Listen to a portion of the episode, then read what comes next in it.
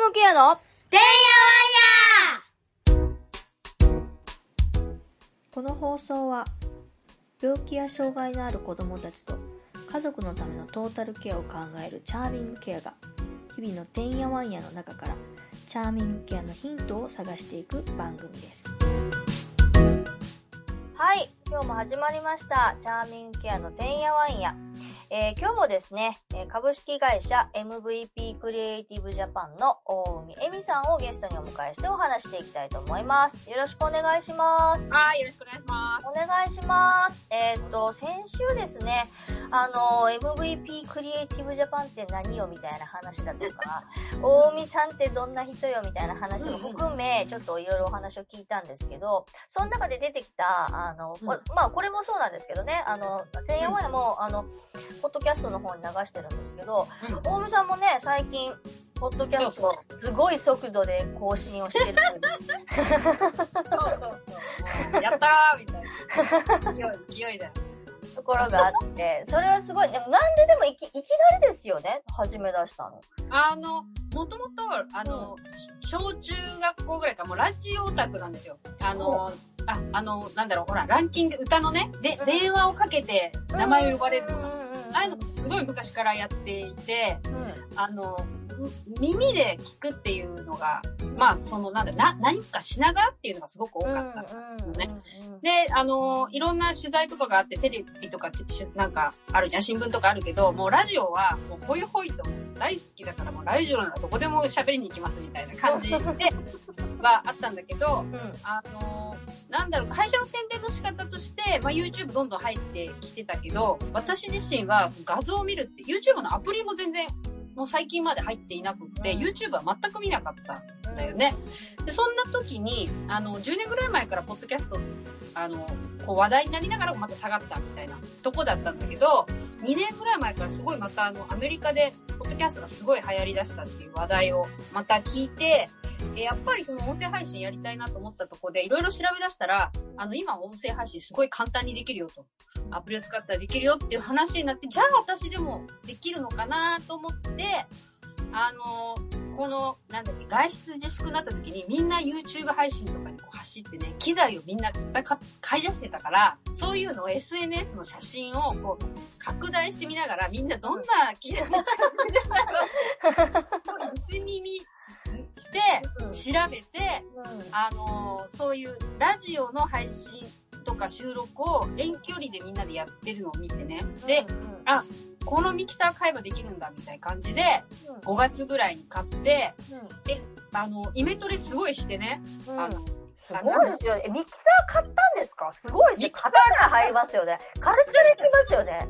いや、これがね、私、あの、3D プリンターの授業もやってるから、3D プリンター、もう3万円の 3D プリンターを悩んでずっと買ってないのに、4万円のミキサーをポンと買ってしまって、いや、本当それ間違いだったかなと、ちょいちょい思ったんだけど、その、結局その、なんか、アメリカでポッドキャスターに人気のこれが出ましたみたいなの買ったんだけど、うんうん、その、動画とか見てると、イメージ通りのものが自分ができないわけよ。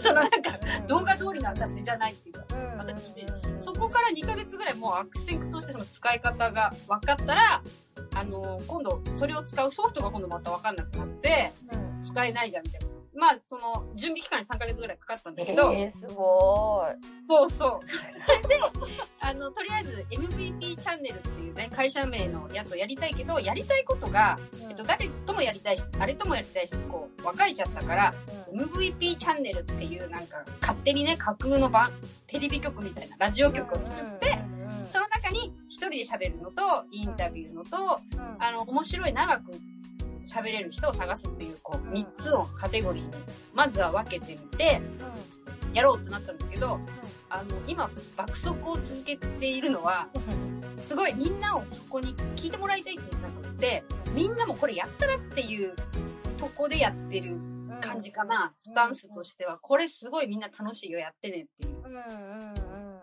とこかな。楽しいですよね。いや、私そんなミキサーとか何も用意しちゃいないんですけど。いや、すごい。もう、でも私もなんかやろうと思ったらすぐもう翌日にやるみたいなタイプの人なので。で、なんかもうタイトルとかもね、ね、てんやわんやっていうのは、なんかこう、わちゃわちゃしてるっていうかねチャーミングケアの周りの人たちって、まあ子供のケアとか、それこそね、ちょっとさっき打ち合わせでも言ってましたけど、主婦ってサボれないよねとか、ほんとないよねって話で、もう日々てんやわんやだなっていうところすごいあったので、変。うんうん。まあそういう話ってでもいっぱいいろんなところに落ちてるわけじゃないですか。うんうんうんうん人と話をするときに、そのてんやわんやっていうところって、うんなんとなく響きも可愛いしいいかなと思って、うん。もうてんやわんやだけ決めて、じゃあやりますみたいな翌日から始めたんですよ。すごいよね。なんかそれがす素晴らしいですよ。で、ズームはもうずっとうちはやってるので、基本的にほぼほぼ在宅で仕事をしてきて、まあうん事務所一応ありますけど、うんうん。あのほぼ在宅で仕事をしてるので、うんうんあの、ズームでつないで、それ録音すればいいじゃんみたいな。で、それまあ別に編集すればいいじゃんって思ったんで、もうすぐ、あの、すごいな。でも機材は全然揃えてないですいね。やあの、アドビはもともと入ってるから、ーうんうんうん。アドビのあのぜ全部、全部パックみたいなの持ってるから、まあそれでまあ編集するやつあるだろうと思ってやっぱあって、いや、そう、それも分かんなかったんだよね。結局は、え、あるじゃん、ここにって。後から分かって、簡単ですよね、割とね。そうそうや。やこしいことさえしなければ。そうそうそう。余計な だんだん技術が上がってきたよ。失敗するたびにね。で、なんか私はもともとラジオオタクだから、自分で一人でやるやつは、えっと、ラジオっぽくしたかったのね。あの、番組のジングルがあって、うん。オープニングがあって、エンディングがあるみたいな。のもそうなんだけど、ポッドキャストもずっと10年前からずっと弾いてるやつがあって、ポッドキャストという音声と、まあ、ラジオやってるものをそのポッドキャストに流すってやっぱり全然違って、ポッドキャスト用に作るっていうところがあったから、あの、ゆるっと始まって、なんかぬるっと終わるみたいなうん。のがポッドキャストだと思ってるので、あの、それもやりたかったみたいな感じで、あの、ねほら、私、あの、勢いある感じで、暴走タイプだけど、さらに上行く石島さん。私今自分が堅実な気がしてきたよ。いや、すごいなと思います。3ヶ月もかかる。すごいな。大見さんにしたらすごいなと思って。いや、そう、待ってる、待ってる。ちゃんと考えてんだよ。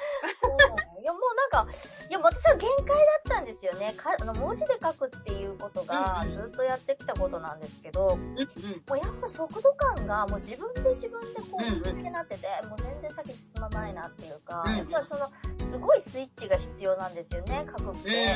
うで、しかも結構ちゃんとした媒体に出したりするから、ん。うんうんも入るし、いろいろ言われたりもするし、うん。ストレスが結構多くって、そうだよね。結果書きたいものが書けないみたいなね。そうなんですよ。うんうんうん、なんか喋って、それをそのまま、まあ若干は編集するのかもしれないけど、そのままお届けできるっていいんじゃないと思って。うん。うんいやもう。全然それの方がむしろいいんじゃないって思って、うんうんうん。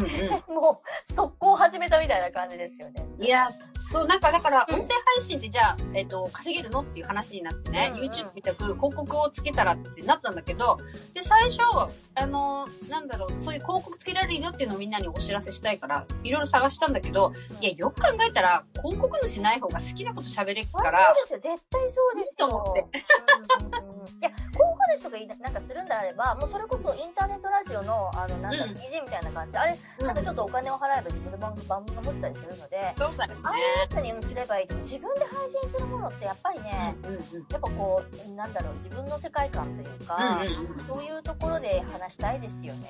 うん。ねうん。いやー、だからね、すごい楽しい、面白いし、あの、それこそ昨日、ポッドキャストであの喋ってたんだけど、うんこの喋るっていうことでさ、うんと、ポッドキャストの配信を自分で聞くじゃん。石島さん自分で喋ったやつ、こうあ、聞く。聞く聞く聞く。なんかね、その、プレゼンの練習を聞くっていうのが、とほんと、それはあります。辛いんだけど、このうん音声配信を聞くっていうのは何回もでもできるから、うん。あの、喋ったことが自分の耳で入って、次でどこかで喋るときに、それが、それをもっとブラッシュアップして、ちゃんと喋れるようになったんだよね。いや、ほんとそれはありますね。あります、あります。そうそう。だから、いいよね。いいと思う。プレゼン練習にポッドキャスト使うって。いいと思う。で、こう定期的にこうやって人と話すじゃないですか。うんうんうんで、まあ自分の考えも、まあ結局聞いたことに対して自分の考えもちょっと返したりもするから、うんうんこうずっとアップデートされるというか、いや、そうだよ。それもありますよね。うん。ね。だから、その、隠し込まったプレゼンじゃなくても、うん。えっと、この場合だと、その、病院でさ、子供たちが入院してる時に、いろんな人が来るじゃん。OT さん、PT さんこういる時に、なんかみんながね、この自分の子供のためにいろんな会議を開いてくれた時に、周りにいっぱいいて、うん。なんか緊張して喋れないこととかってあるじゃん。私、この光景を見た時にお母さんどれだけ心臓バクバクしてここで喋ってるんだろうって思ったのね。だからそういう時にきちっと話をまとめてみんなに分かりやすく伝える技術も、うんうんあの、こちら側も必要じゃないかなと思う、なんか。そうです。うちたまに、うちの子供の出したりするんですよね。一番長男ね。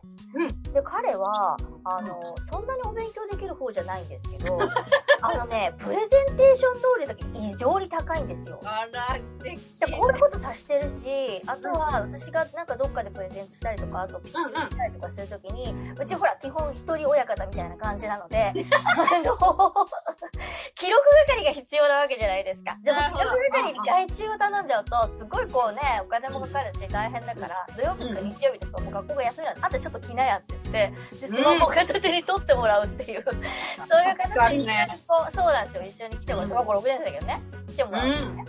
そうすると、やっぱそういうの見てるし、私だけじゃなくて他の人が喋ってることとかも見てたりするから、やっぱ身につくんでしょうね、きっとね。いやー、本当なんだろうな。やっぱり子供も、まあもちろん当事者自分たちもそうだし、親たちもきちっと伝えるって訓練しないとね。本当ですよね。うん。うん。なんかこう、もうそれできることじゃなんかそんなにハードル高くないっていうかね。うんうんうんうんうん。大見さんとかなんかあれじゃないですか、もう素敵なお兄さんがもう、大活躍。いや、私の上、上行く、そうですよ。爆発した兄だよね。オタクだし。すごい落ち着き払った、こう、あれですもんね。もう、なもう、もう何番組かこなしてきましたよ、みたいな。いや、こなしてんだよ、もう本当ね言えないことたくさん。いや、すごいなんかもう、いや、もう、むしろ何個か自分でも番組を持っていて、あそこに参加してるみたいな、すごい落ち着いたね、こう、お話を、私何回か聞いたんですよ。ありがとうございます。いや、ほんで、いや、なんだこの落ち着き払ったお兄さんはと思って、こういうの慣れてるなってめっちゃ思ってねい。や、おかしいよね。だってやったことね、兄ちゃん、ポッドキャストやんないと、あ、いいよっていう。まあ、このノリだったので、うん。あの、まず、ポッドキャストっていうのを分かるかどうかっていうところなの。うんうんうんそこから説明するとすごくめんどくさかったんだけど、うんまあ、そういうのも分かってたので、うん。あの、い いい兄ですよ。この年で兄となんかやるなんて構いもしなかったし、すごい楽しそうですよね。え、なん、何歳って言ってましたろ ?60 歳60、今年60あ歳。めっちゃ楽しいですよね、それね。その兄弟のコラボ。なんか、いや、本当に思い出になる、お互いに、うん。本当にね、お葬式に流すと思うよ、きっと。長いわ。めちゃめちゃ長いわ。どの回にするとか言って、どの回、あ、決めとくんや。いや、もう楽、楽しいじゃん。ほら、お葬式ってやっぱり泣いたり笑ったり、ね、こんなことあったねっていう夜じゃない？うんうん。そういう時に、うんと声残したいなと思うし、今は、あの、私のそのポッドキャストって年代がこう分かるようになっているけど、だいたい45から60代が多いんですよ、聞いてるとこ人たちが。そうなると、やっぱりこれ、あの、みんな就活として音声残そうっていう方に、うん。あの、すごい提案していきたくて、ほら、あの、なんかさ、私もそうだけど、子供たちも何回も同じ話聞かされたくないし、時間を取られるとじいちゃんばあちゃんも電話長いし、うん。っていうのをじいちゃんばあちゃん勝手に昔の話をポッドキャストに入れといてくれたら、私たちが好きな時に引き出しをと取って聞きたいことだけ聞けるとかね。あと、なんか、そういう感じがいいなと思って。いや、本当にいいと思います。話すことってやっぱり脳にもいいんだろうしね。なんかこの前ね、そうだよね。私、大阪ですごいね、うん老舗でね、もう40年以上やってる、私も本当にちっちゃい時からやってる、うん。うん。道場洋蔵さんっていう、うん。AB、ABC ラジオのね、へーラジオ番組に出させていただいたんですよ、朝からね。うんうんで、その人、道場さん、もう80ぐらいになると思うんですよ、おそらく。うわでも、朝の、うんだから行ったの6時、6時台ですよ。そこ、毎日やってるんですよ。毎日ですよ。すごいね。すごくないですか？で、なんか話してて、今度やったら道場さんに聞いてた時、まあ聞いてないと思うけど、あの、怒られちゃうんだけど、喋、そのラジオがオンエアの時はすっごいシャッキリ、やっぱりもう80代とは思えない感じなんですよ。でも、スイッチがこう切れた途端に、なんか、これのイヤホンどこ行ったとか、も うそれなりのね。それなりなんですよ。それすごいなと思って。なるほどね。いや、大切だと思う、こういうことって。それこそ本当いい視点だと思います。その、なんだろう、就活にこういう、ね、うんもの音のを、うん、いいと思なんかほら、動画はやっぱり何服着るとかやっぱりハードル高いけど、う。テキストだとやっぱり難しいじゃないどうやって言葉にするって。でも、なんか、こと、声ってさ、感情がちゃんと入ってるっていうかうん、あとなんか愛着が湧いて、うん。不安ができるみたいなうん。感じかなと思って。うん。ね。だから、まあ、授業と何かくっついてるわけじゃないけど、うん。うん。本当ね、家族大公開みたいな、兄やら子供やらなんか、いっぱい見始めたけど、みんな面白がって やってくれるから、やってよかったなって、4万円のミキサー買ってよかったなって思う。プライスレスですよ、そりゃね。いや、もう元取ったよ。最高に。今日ちょうど50本目を、あの、すごい。すごいですね。うわ、何本 ?30 本です。30本。うん、そうです。週1だっけ？週1回です、そうです。偉いじゃん。週1出すって大変だよ。大変ですよ、本当ですよ。で、ねうち基本的に今ほら、今、今のこのね、あの、録音してる時間帯はちょうど子供がいない時を見計らってやってますけど、基本的に3人子供、小学生がいてるので、あのね、ガヤガヤしてるんですよ。ガヤガヤしてない時間なんてほぼないんですよ。ない、ない。もう耳鳴り状態でね、ずっとね。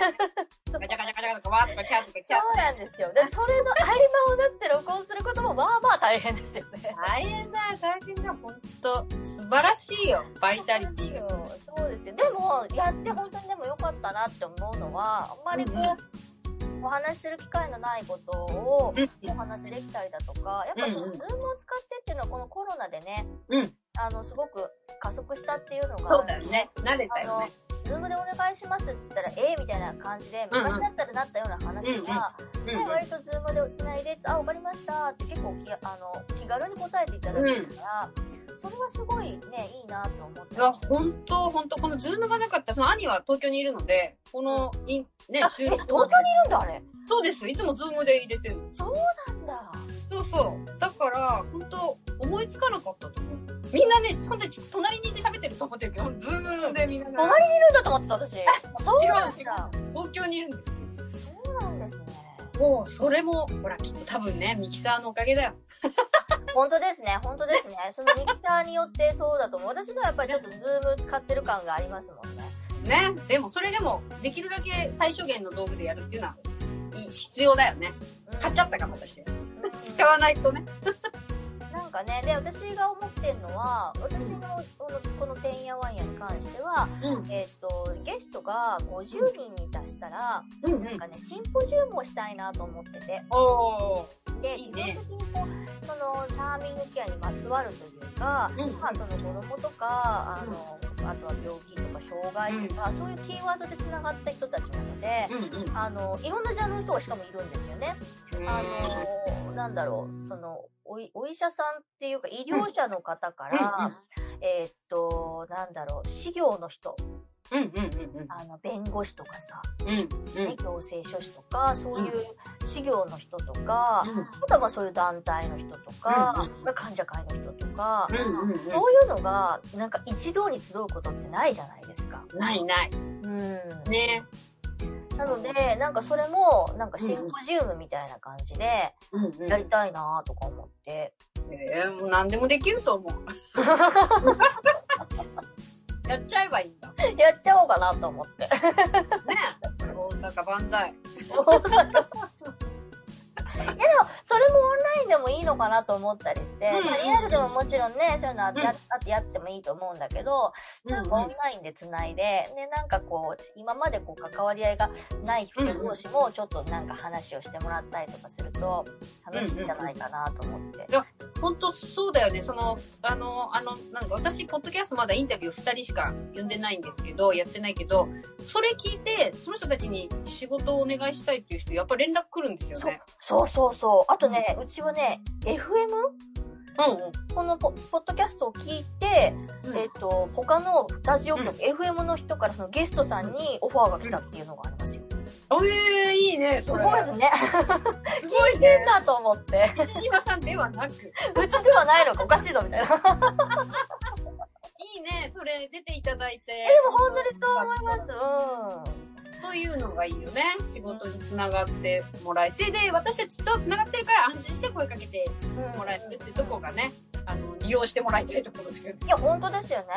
うんすごいなと思います。大見さんもそのシンポジウムぜひ、あの、20分ぐらい、あの、一人語りしていただいて。もう終わりぶーっつってね、止められて、そしてこれをまた、あの、どこかの FM の方に聞いていただいて、妄想が、妄想が膨らむ。妄想はね、しとかないと楽しくないね。もうやばいおばさんになってるからね。ねえ、もう本当でも出会った時から本当にね、楽しくって、あの、ガチャガチャしてね。ガチャガチャして、もう名刺忘れて。出出会った時に、何でしたっけねあれ、なんか、あ、あ、あって言い出して、何ですかって言ったら、あ、私さ、今さ、名刺出そうと思ったんだけど、名刺忘れてきたわとかって言って、もう完全にその名刺を忘れたことに、こう、だんだんと頭がシフトしていって、もう、名刺は今どこに行ったの？そうそう。大変失礼しもう一個のことしか考えられない。だよね。ですね。いつも楽しくあの、関わらせていただいております。こちらこそ本当にすみません。毎度ぬ、抜かりあり。ミス漏れ、抜かりあり。みたいな感じですけど、まあなんとかね、みんなに許してもらいながら。でますけど。あ、ほそれで私そう言おうと思ってたんですけど、はいあの、大見さんからね、あの、実は、あの、以前に、うちのこの音声、音声配信の方にも出演していただいた、していただいた、うんあの、スギちゃん、スギちゃん先生。うん。うん、北海道大学うん。のね、うん。と一緒に、えー、シャーミングケアの方で、えーうん子供の、えー、と外見ケア、まあ、アピアランスケアについてうんうんうんの、えー、と座談会をずっと結構積み重ねてきてるんですよ。うん。で、もう4回目、5回目ぐらいになるのかな。初め私だけ、私と息子だけ入ってたりとかしてたんですけど、いろんな層の、えっ、と、まあ、アピアランスって、割とその、うん癌とかに、こう、うんフィーチャーしてやってますけど、結局子供、子供以外もそうですけどね、うん。あの、癌だけじゃないんですよね。いろんな病気にとって必要なことであって。で、医療的ケアの、あの、お子さんの保護者層の方だとか、うん何人かちょっと交えて、うん割と結構何回かずっとこう、話をさせていただいてるんです。ええそうなんでえっと、多分、えっと、うん12月かな ?12 月に、なんか、あの、毎回なんかイベントをされてるらしくて、うんうん。で、いつも北海道で行うんだけど、今回オンラインらしいんですけど、うんちうんょっとね、あの、話をさせていただく機会をいただいたりとか。あ、クリスマスフェスタかな？そうそうそうそうそう。あ、うん。で、何回か出てる？出てる？うんそうなんです。させていただいえたり、石島さん登場なの？登場だと思います、多分。わ素晴らしいな。そりゃ楽しみだ。そう。で、本当は今年のなんかどっかの学会になんかまとめて出したいねみたいな話をしてたんですけど、やっぱもう軒並みオンラインなので、出してもやっぱインパクトに欠けるというか、まあね、やっぱちょっと広がりがちょっと薄いんじゃないかみたいなところがあって、うんで、来年、あの、うんちゃんとした、あの、オンラインではない学会が始まり出した頃を見計らって。あの、ちょっとまあ話をちょっとまとめて、うんえー学会で発表しようかいっていう話になってます。うん。なので、すごく大見さんのおかげで、なんか、チャーミングケアが、すごくアカデミックな感じにこう 変貌しようと。でもみんなもうグローバルで行こうよ。本当にね、アカデミックな、いや、もともとやりたかったことなので、そっかそっかよかったね。すごいありがたいです。いや、みんな頑張ってるね。ねあの、北海道で何かある際はぜひとも、あのね、私も賛成。北海道行きたいんですよ、めっちゃい。や、ほんと、おいでよ、ちょっとコロナ上がってきちゃったけど。ね、落ち着いたらね、でも絶うん対行きたいです、安いし、うん。来たらもう暴れるんでしょきっと石島 な、どういや、もう誰に紹介していいかわからないくらいじゃない？もう、いろんなとことね、繋がってるよね。女性起業家みたいなとこもね。あそうですね。なんかね、仲良くしていただけますね。な、なんででしょうかね。なんかあんまり、多分、大見さんも多分ちょっとそういう感じですけど、なんか、なんだろう、その、なんか、もう、儲かってますか？みたいな感じじゃないからだと思いますよ。儲かりますか？それみたいな感じじゃないじゃないですか。私一応大阪人だけど、あんまりその、チャーメン系に関してはそんな感じじゃないから、割とすごくね、横の広がりがすごく良くて、あの、本当に仲良くしていただくケースすごい多いです。そうね。あの、あときっと、私も石間さんもそうだけど、福祉なら福祉だけのとこにいないじゃない、結局。その女性起業家だったり、ものづくりだったり、広告だったり、うん。あいろんな人と繋がってるから、そこで止まらないっていうか、もうこれはもう本当切々と思う。私のベースはやっぱりものづくりだし、うん、ものづくりしながら福祉に行ったから、福祉にさだけに乗っているわけじゃないから、いろんなとこに繋がってそれが広がるっていうのがあるから、もう石島さんも本当そんな感じだよね。そうですね、なんかうんね。うん。だやっぱりいろいろ繋がるって大切。若いから、石島さん。いやいやいやいや、もう。ガシガシいける。いやいやいやいやいや、もうだいぶ猛録してきてもらますよ、ちょっとい。やー、もうあの、あと10年経った時にものすごい、本当ですよ。まだそれは、あれですよ。あの、なんだろう、エミの部屋みたいなとこでちょっとご相談してただかないと。こっそり、ひっそり相談していただかないと。エミの部屋の人自体も悩んでるけど。ぜひぜひ。はい。ぜひよろしくお願いします。よろしくお願いしますではでは今日はこんな感じで、また、はいゲストも、あの、ゲストに来ていただければと思いますんで、なんか大見さん割と新しい商品が出てきたりだとか、なんか新しい試みをしたりだとかっていうところが結構すごいちょいちょいあるので、その時またおっしゃっていただければ、ぜひともそれについてお話を聞かせていただければと思いぜひぜひ。あ年内も何個かあるので、よろしくお願いします。ます。よろしくお願いします。はいお願いします。はい。はいありがとうございます。はい、どうも、じゃあねー。はい。